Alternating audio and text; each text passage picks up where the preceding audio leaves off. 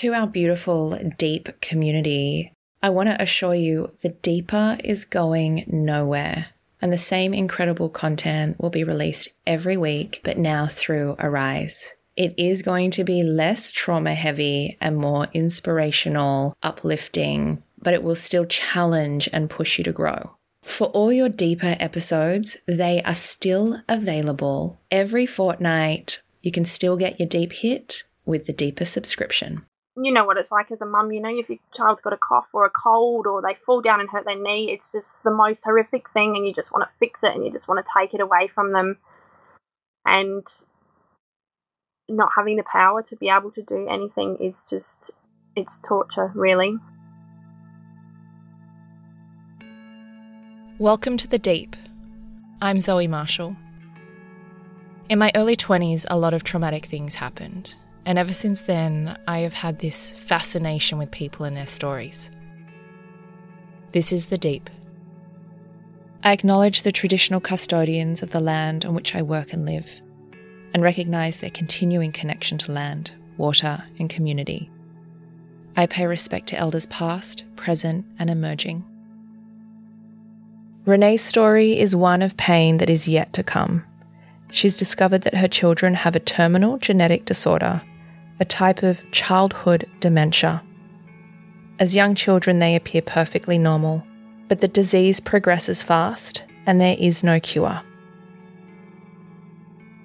Renee, welcome to the deep. Hello, Zoe.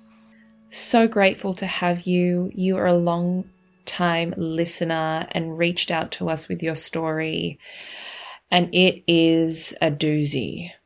It is. Um, it's probably going to be a big one, so buckle up. mm-hmm.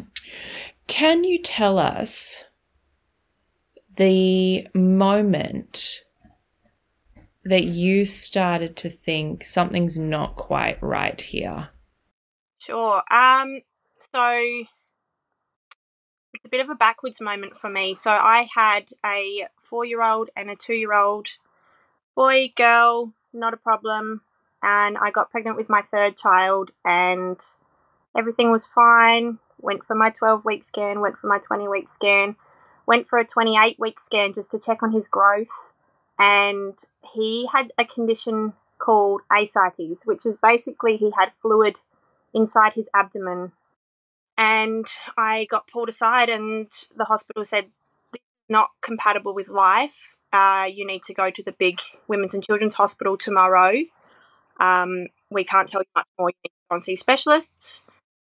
So that was, I suppose, the first blindsiding part of this journey.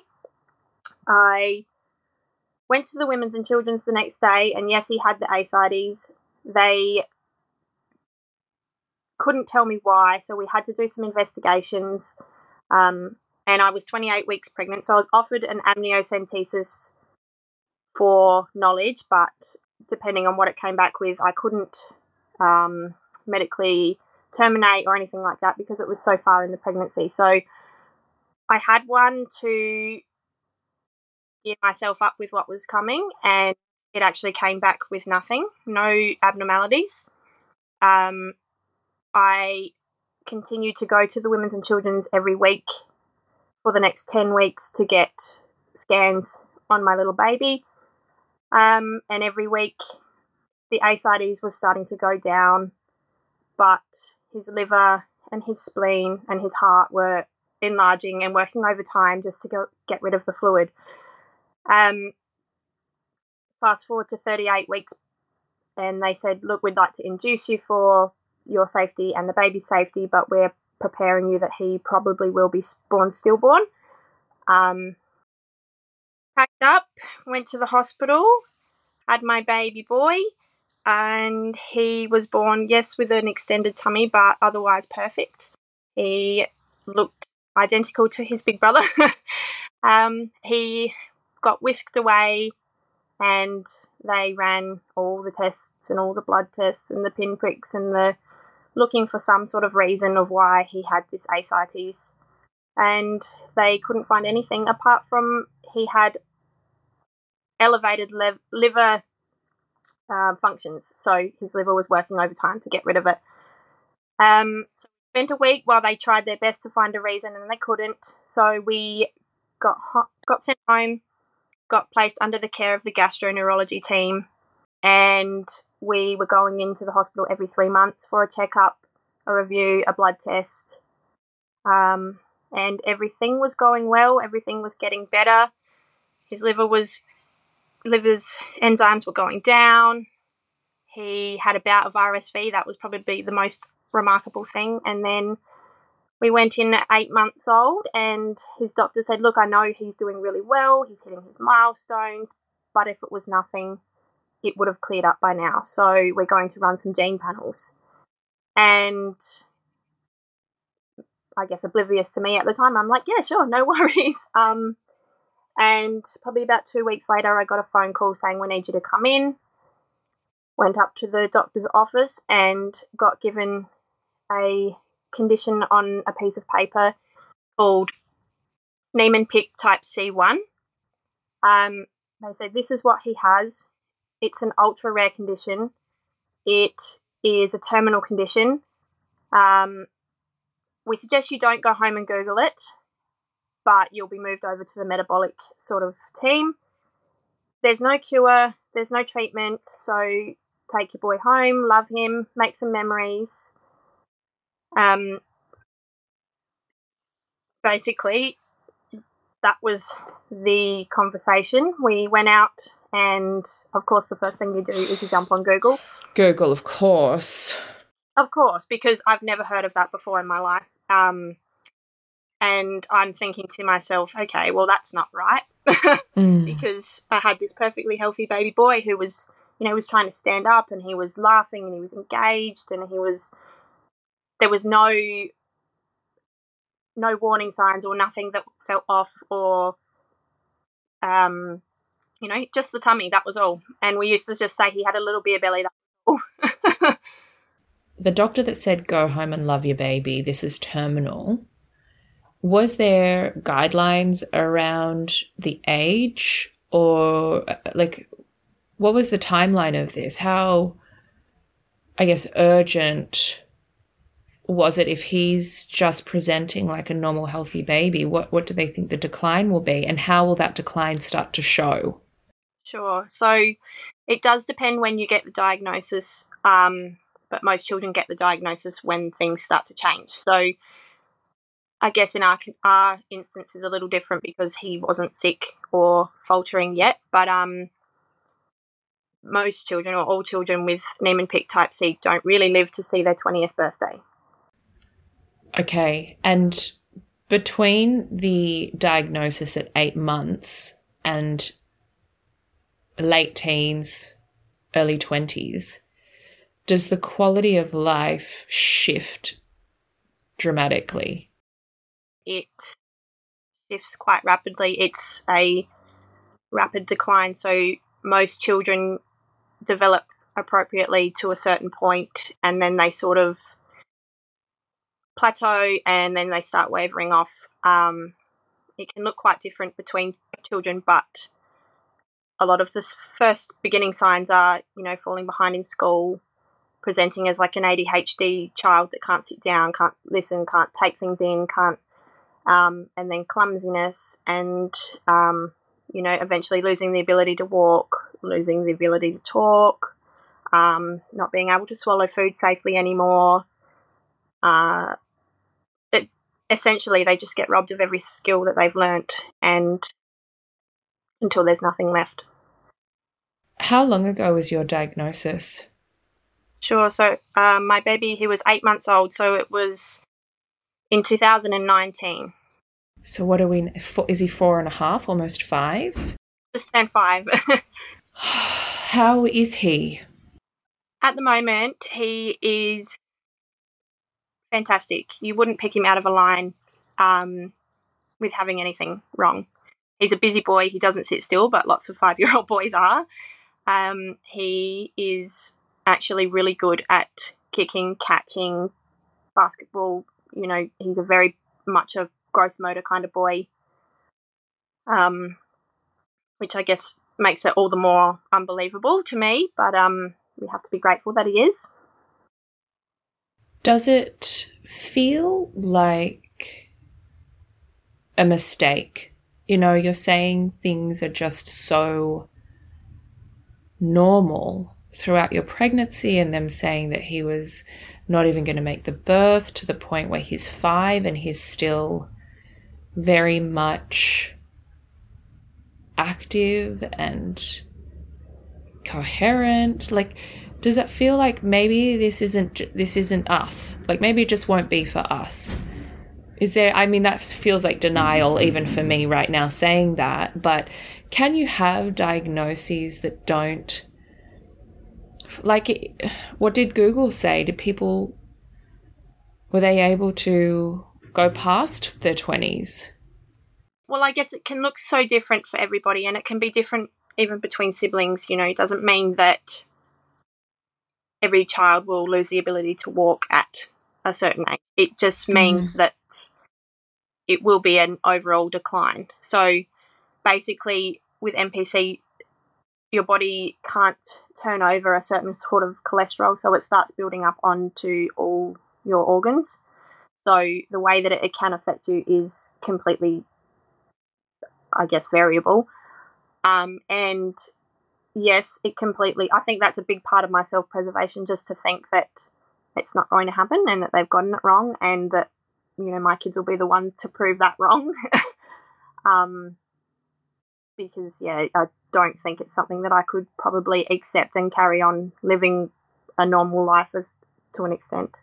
So this feels like a ticking time bomb, like waiting for things to start shifting and for you to switch roles from regular mum into I'm a carer and a mum. Yeah, absolutely.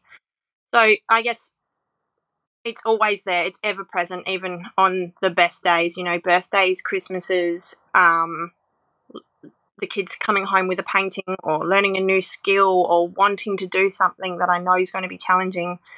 And the way that I explain it to people is it's like you're at the beach and you're having the best time of your life. Everything's so wonderful and the sun is shining, but you can just see this dark storm cloud and it's there and it's dooming and it's coming and you can't do anything you can't do anything to stop it which is the hardest part um and all the while trying to keep a normal happy life and try to enjoy all the days and not let that storm ruin it because you were told this baby wouldn't be born alive has there always been this sense of preparation for the end? Like, is there, it sounds like there's a lot of dread, but are you, is there a spectrum of like their 20s is the best case scenario, but it could not be that? Like, it just feels so vague, right? Like, how do you, how are you supposed to just deal with that? yeah, it's a lot to deal with, and um, it's probably a daily battle for me to choose to be in the present, and you know, I guess none of us know what tomorrow brings, and um, we're here and we're happy and we are, you know, living life now. It means that I'm much more of a yes mum, and we do a lot more things that I probably wouldn't, you know, I, I would say no to if I didn't think that time was precious. I love that, and I think that's a really interesting concept. A, a beautiful friend of mine, you would know the episode, Rachel Casella and Mackenzie. You know, she lost her baby when she was nine months old. And she was just like the yes mum too. Like let's just take all the trips. Let's have have the sugar try the ice cream do the things because life is so goddamn short. And i don't know if you're going to get this any other time in your life. How do you balance that with okay i don't want you to have chocolate it's nine o'clock at night this is like how do you do the how like how, do you just go with your gut? Yeah, I do go with my gut, and I know that they feed off me quite a bit. So if we are having a day where I am struggling or things are a bit heavy, sometimes just saying yes to something little like that can help everybody. You know, my mm. kids, probably my kids, to drag all the mattresses out into the lounge room and have a lounge room sleepover. Yes, that's annoying, and yes, I have to clean it up afterwards, but it makes them so happy, and I love having them close too. So it's a constant way up because you want to give them everything, let them experience everything, and also keep them warm, keep them safe, keep them bundled up. Like, but you don't want to, you know, spoil them too much, and then they go through that. And um, mm. yeah, it's a very fine line to walk, I suppose. You said something about cholesterol you know, isn't metabolized and can build up. Now, I don't have a lot of understanding of cholesterol other than margarine ads back in the day. Does that is that a ignorant way like is it around fats or is cholesterol uh, does that come into your body in different ways? What is that? How do you manage that? Sure. So it's not ignorant because I said the same sort of thing. Well, if it's just cholesterol, let's get, rid of it, sort of thing. Um, but it's basically it's not it doesn't come from diet or lifestyle it's basically your body um getting rid of rubbish and you, you, with npc it slows down until it stops so then it just accumulates ah uh, okay so it's kind of like waste management in a way yeah yeah okay um i want to talk about you have an older child yeah, so I have two other children. Um, I have a boy who is almost nine somehow, and I have a daughter who is just gone seven. Okay, so nine, seven, five. What's the understanding amongst the family unit of your youngest? I guess after we got my youngest's diagnosis, we learned that it is a genetic condition, um, and it's a recessive condition. So there's an error somewhere in my genes that is fine on its own, and there's an error in their father's genes, which is also fine on its own. And then together, um, they they make a one in four chance of having um, an NPC child. Um, so I guess with the beginning symptoms being clumsiness and, you know, ADHD, sort of, I had a four year old and a two year old and a newborn at home at the time. So chaos. Um, and time somebody fell over, or every time it was full on, or I had this, I guess, in the back of my mind, well, hang on, what about my other kids? And the hospital sort of said to me, you know, there's a one in one in four chance, um, but you can have them blood tested. So I got my big two blood tested. Um, I think about three months after my youngest diagnosed, just so that I could get it off the table and stop worrying all the time. And they both came back positive for NPC as well. Um, so again, I was called into the office and told, look, we've triple checked. Um, both the big two have come back positive for NPC. Um, there's obviously no easy way to say this, but you have they they've all got a terminal diagnosis now, um, and that's probably the extent I can tell you of that meeting because I cried and cried and cried like I probably haven't cried since I was a little girl.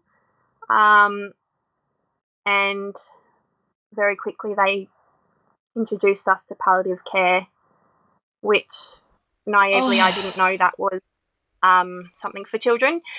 But they said this is palliative care. You're going to need to make a relationship with these people, and um, I got quite upset because I thought that's all they're going to do. That's it. You know, they've written them off. Here's palliative care, kind of thing. Um, but like I said, there's no cure. There's no treatment. So that's probably the best they could offer me at the time.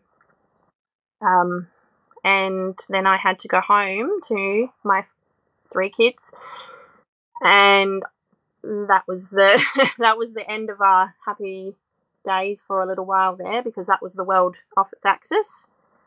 But then at the same time, they were, you know, kids that were for the normal kids who needed dinner, needed showering, needed clean clothes for the next day. They needed, you know, they needed their mum still because they didn't know.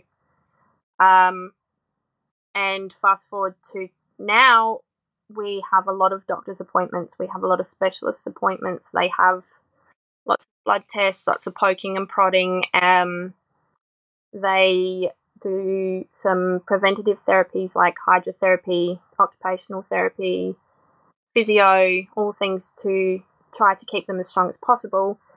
Um, and I guess, fortunately, in a way that because all three of them do it, they don't know life's any different to anybody else's lives at the moment. They don't know they're sick or they don't know that anything's wrong. They just accept it as the normal. When oh is the oh. Oh my god how and when do you choose the right time to tell them? So it's a tricky one because I know if kids ask questions that they want the truth and they know you know they're not silly. They know when they ask they want to know so we will cross that bridge when it comes to it. But for now, you know, you've got a little boy, you know what it's like. They think they're the fastest, they think they're the strongest, they think, you know, they think they're a superhero. And I don't want to be the one to burst that bubble for them. And it's hard enough as an adult to wrap your head around, let alone a child. And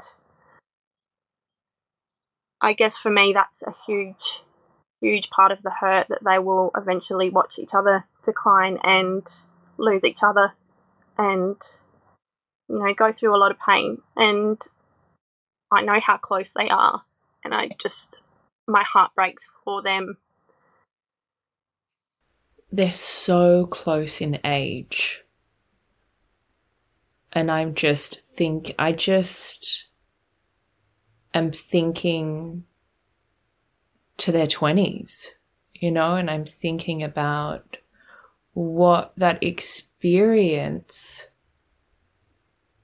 is going to be like to say, watch the first sibling deteriorate and then know that you're also going to have that experience.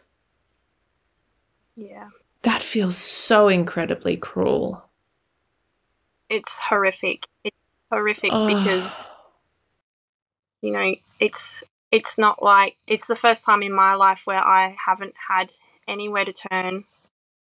You know, I there's no hospital, there's no doctor, there's no hero I can call on in this situation who can help me. And um, you know what it's like as a mum, you know, if your child's got a cough or a cold or they fall down and hurt their knee, it's just the most horrific thing and you just want to fix it and you just want to take it away from them. And not having the power to be able to do anything is just, it's torture, really. You know, they say that a parent should never outlive their child.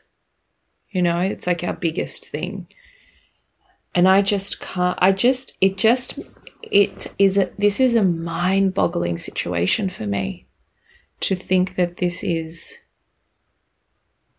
your life path. It just is my, that there's no answer, that there's no um, hope, that there's no. It just feels like it just feels very cruel and demented, you know, that it just doesn't.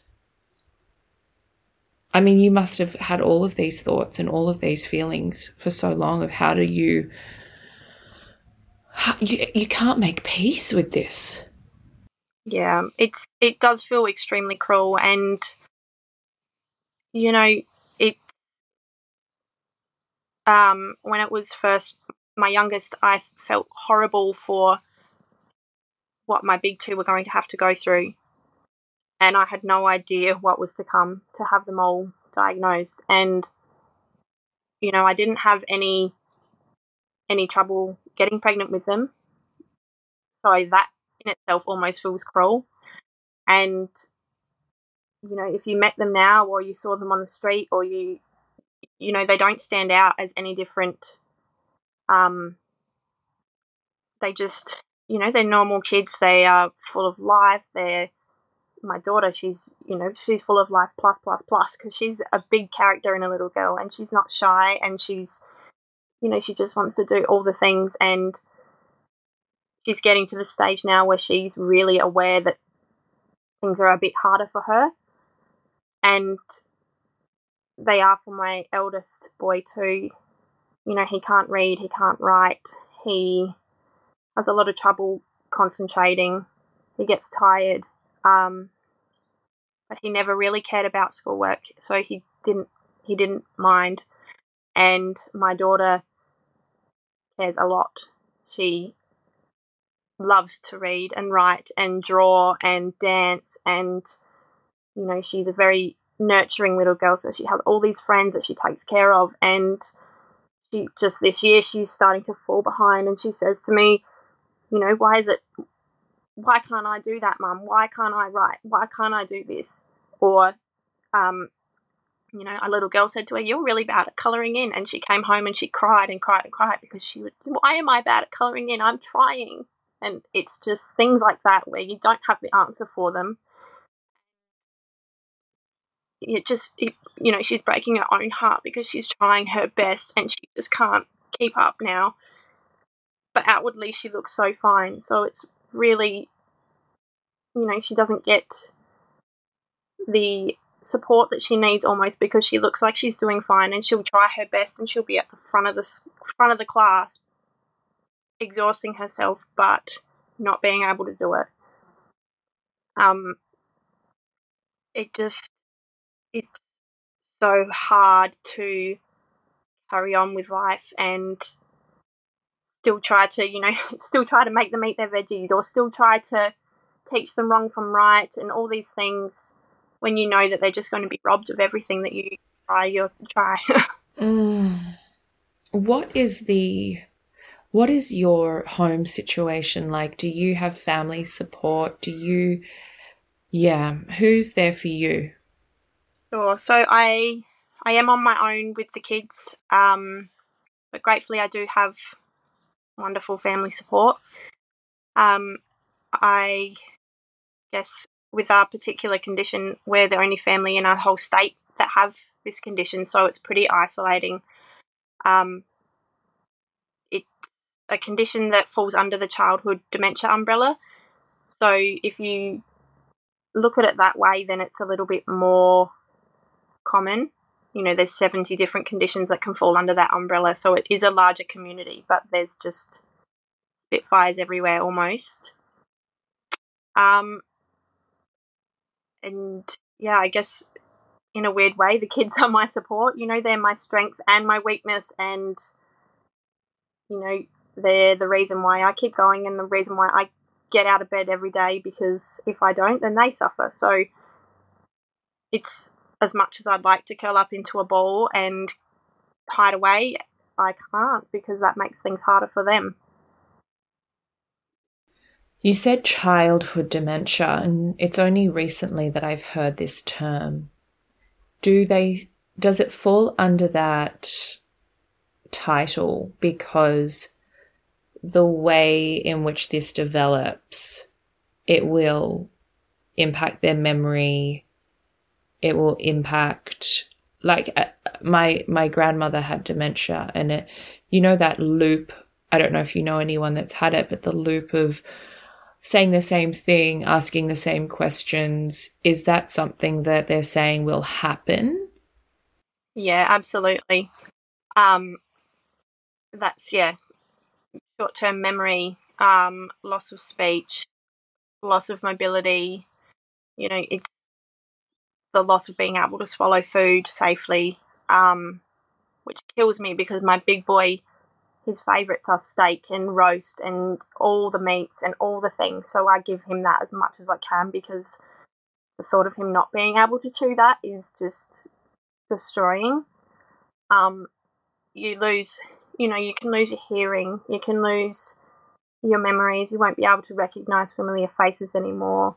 They can mm. develop a thing called cataplexy. It's basically, you know, that when you laugh, the rest of your body can't hold you up anymore. Um, it's they lose the ability to move their eyes up. They lose their ability to track across with their eyes. Um, fine motor skills. It's just everything, Zoe. It just doesn't it doesn't hold back.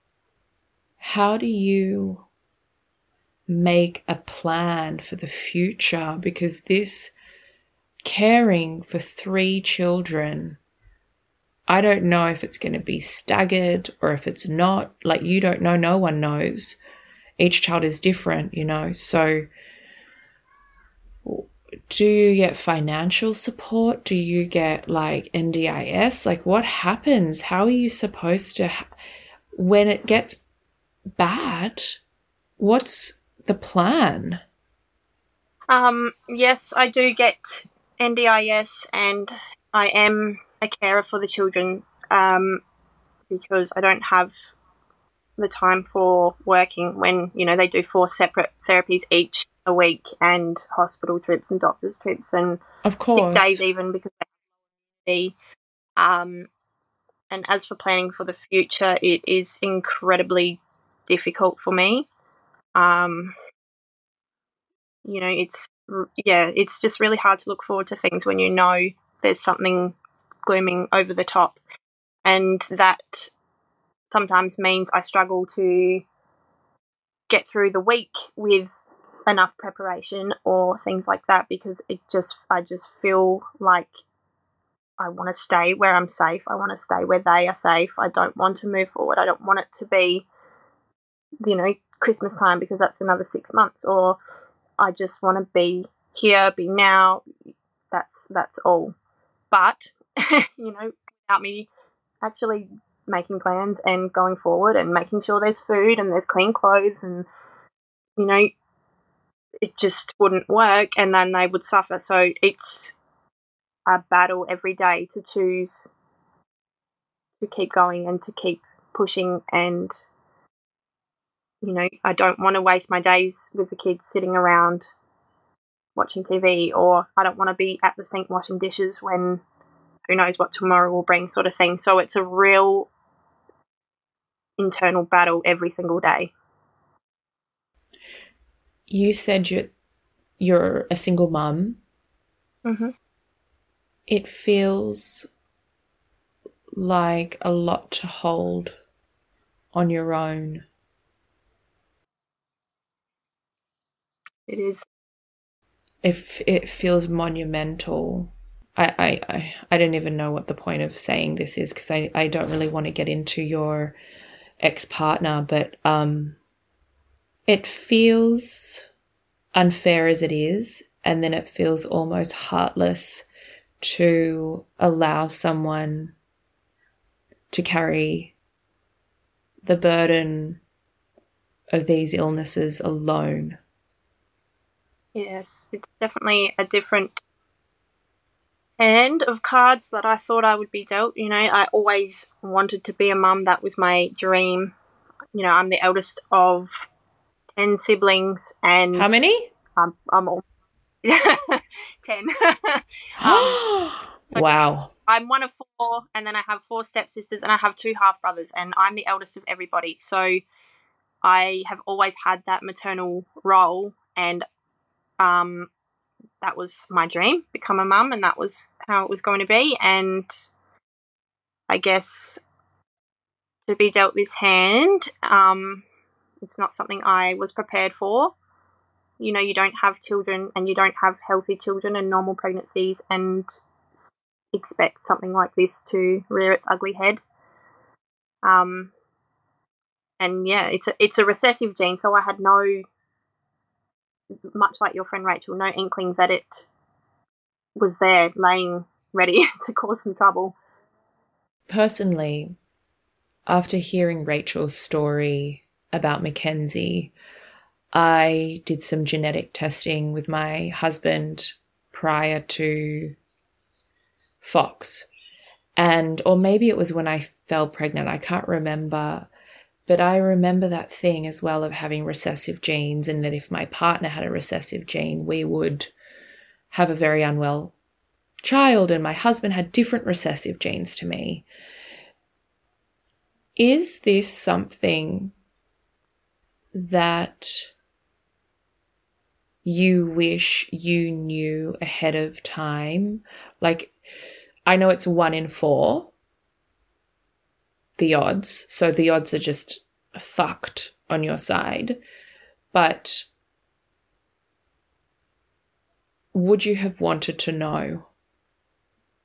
Well, yes, like I would never regret having my children because they're my and you know you would go through hell on earth for them but i would have liked to have known so that i wouldn't have had to um, put them through put them through what they have to go through i suppose um, but yeah i was young and naive and i didn't even think about genetic testing i fell pregnant easily there was nothing in my family that made me think maybe I should. Um, and like I said, we had, you know, I had a four year old and a two year old who were perfectly healthy by the time I had my third and by the time he got diagnosed. So it's not. Yes, it was a bit of a um, false sense of security, I suppose. But I, yeah, naively, I didn't know. You know, I assumed that children who are born quite unwell were always unwell or were always behind or there was some sort of um, marker of some sort that that's when you would do the investigation. Um,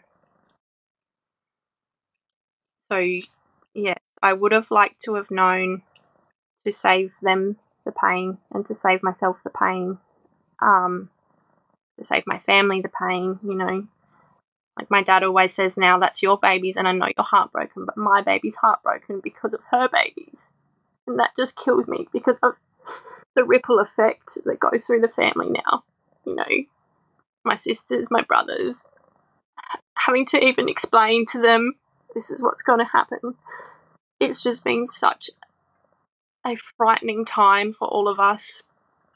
And nobody can do anything. That's the hardest thing. Nobody can help. Nobody can save the day. Nobody can, you know, that's, I guess that's why I share my story. And I had to get to this point so that I could. But if nobody knows about it, you know, nobody is talking about it, nobody's researching, nobody's trying to find something that can prolong their lives or ease their suffering.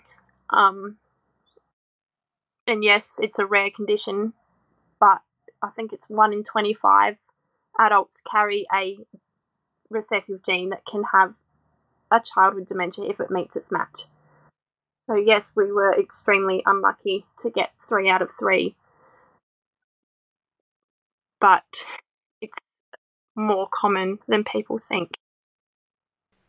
Do you or have you made contact with any parents anywhere in the world that have experienced this and what what was their situation and was that helpful or not helpful?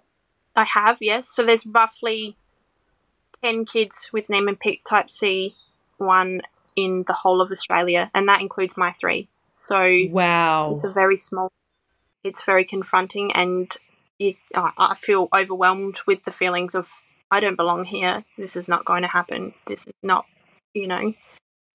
Um, and I guess a lot of families aren't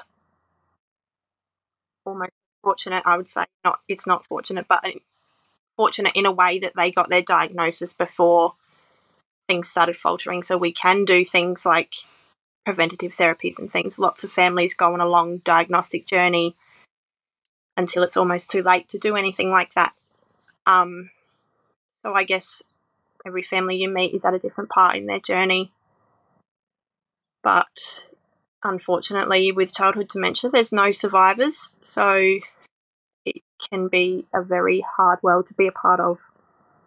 This is a shit question, but we were saying the most hopeful age was early 20s.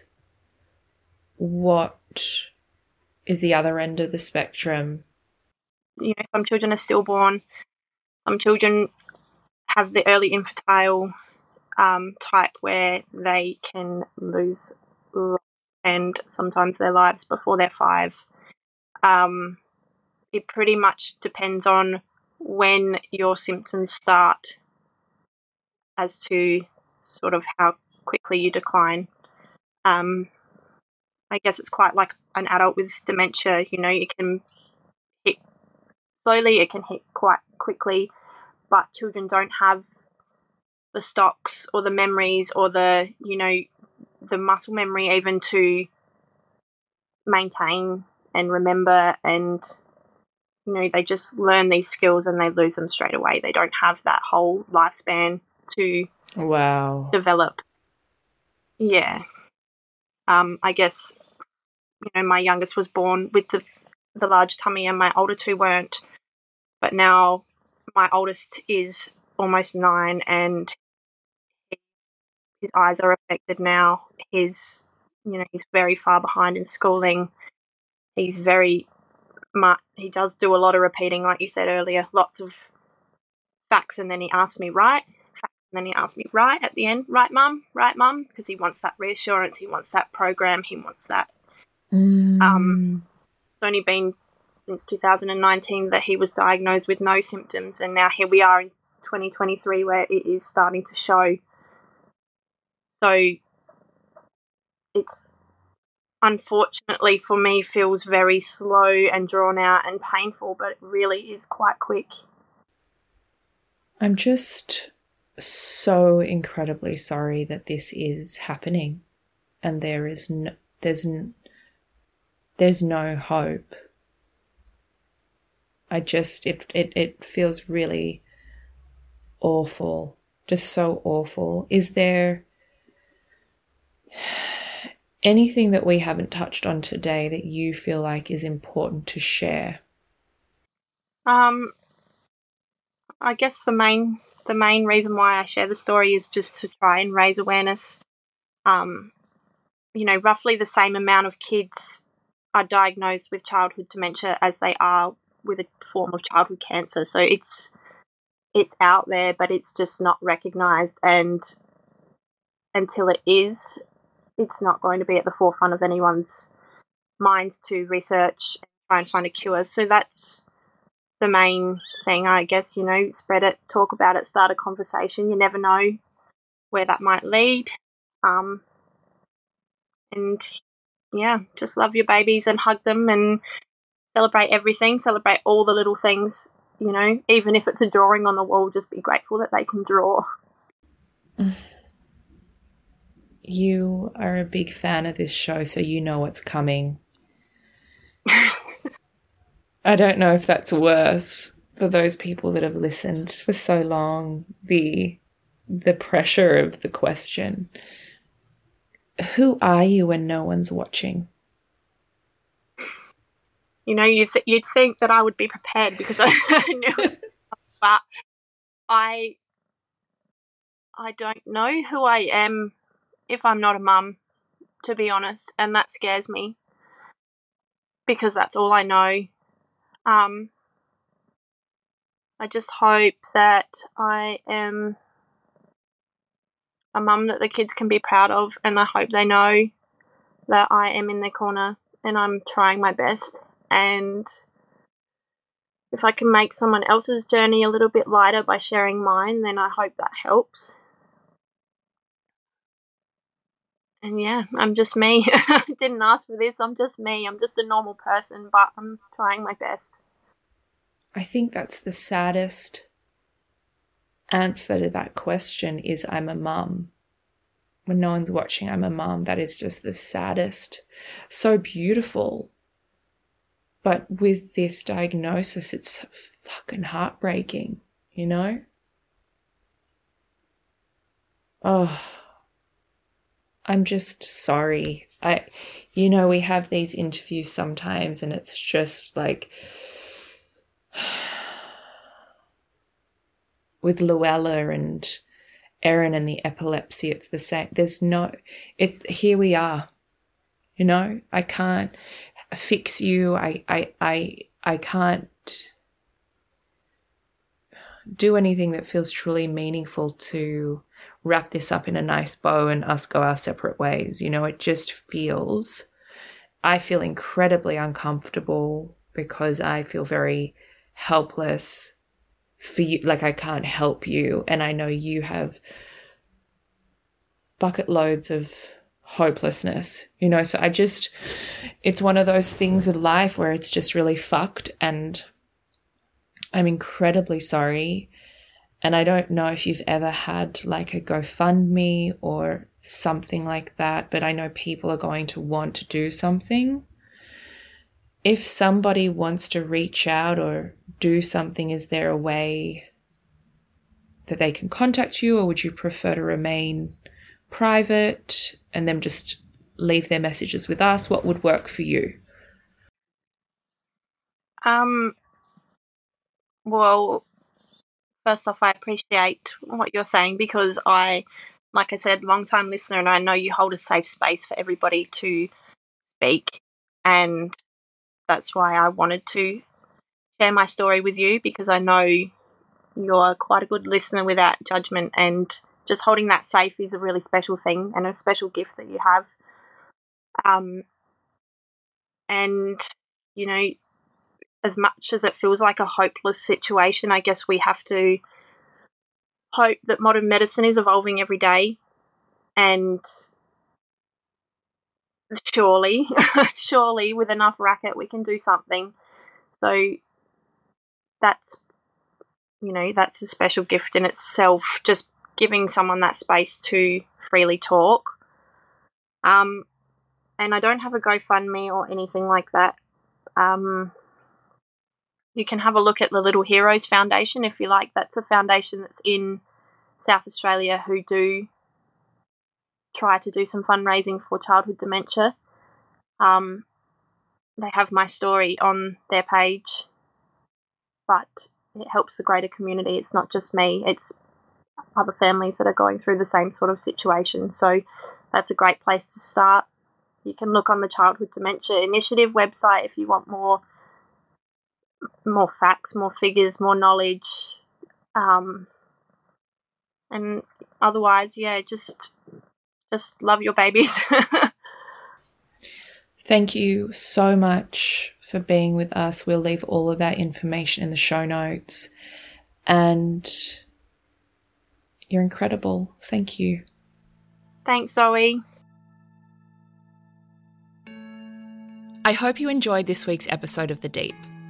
If it's left you with any burning questions for me or our guests, please hit us up by direct message on Instagram at What's the Deep.